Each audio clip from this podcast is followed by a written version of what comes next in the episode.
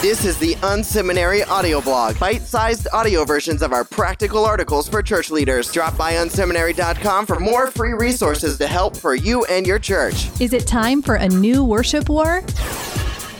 The first church I served at was in the middle of a worship war when I started there. It was like a Cold War with a lot of passive aggressive leadership on both sides of the debate.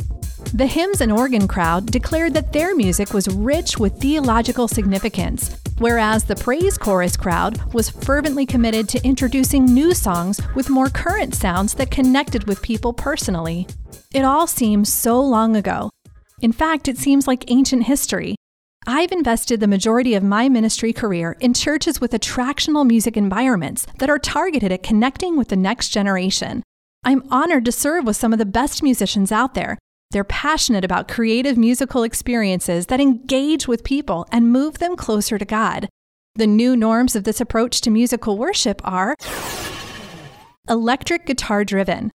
The leaders are typically behind a guitar and the sound is based around that instrument. Bands.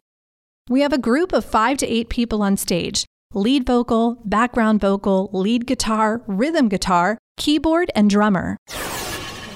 Video augmented experiences. There are screens in all of our environments that display not just the lyrics, but also other visuals that support the message of the song. It's loud.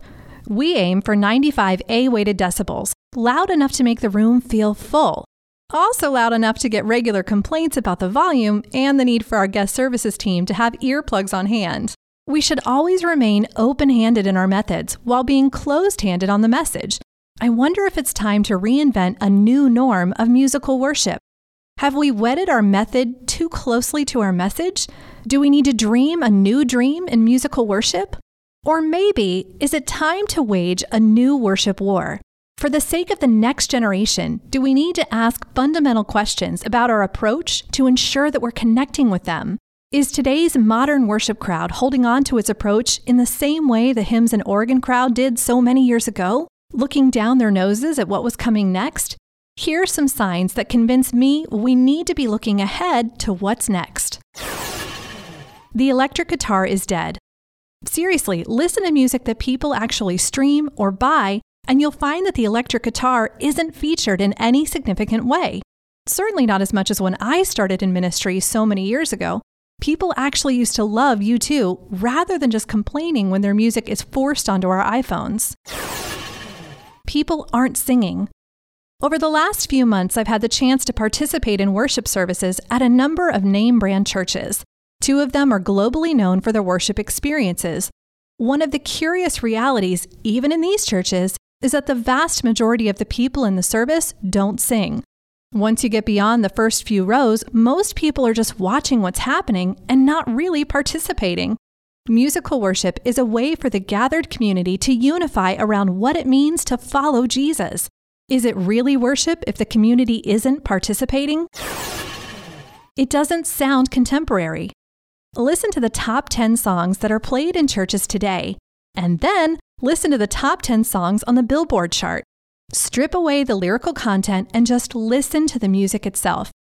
I'm struck by the fact that the church music all sounds a lot more similar than the Billboard songs sound. It seems like church music has settled into a common sound, while contemporary pop music has a much broader variety. I like our music too much. I'm a 40 something leader. I'm in that dangerous zone when it comes to leading the church. I'm not a young leader trying to prove myself, but I'm also not a seasoned leader who has moved beyond holding on too tightly to stuff I've made. I really like our music, and that's a problem. Somewhere in the next few years, I need to not like it anymore. It needs to get under my skin and bug me while it effectively engages the next generation. If leaders in my generation aren't careful, we'll just do what we've always done and our effectiveness will slowly erode under us. We need to push ourselves to be ready for what's next, while what's now is still working. What could some elements of the coming worship war look like? DJ led worship. DJs have the same audience leadership appeal that the lead guitar player once had. When are we going to see worship led entirely by a DJ? Beatbox instead of drums. Beatbox is a mainstream vocal accompanist form. Even at my kids' school, I see them teaching it in the choral groups. Why isn't it happening in our churches? More variety. How will the church respond to ever expanding musical tastes? What does contemporary music mean in a streaming music world where people can build music channels around their own particular tastes? Let me state again I'm a fan of the current contemporary musical worship approach.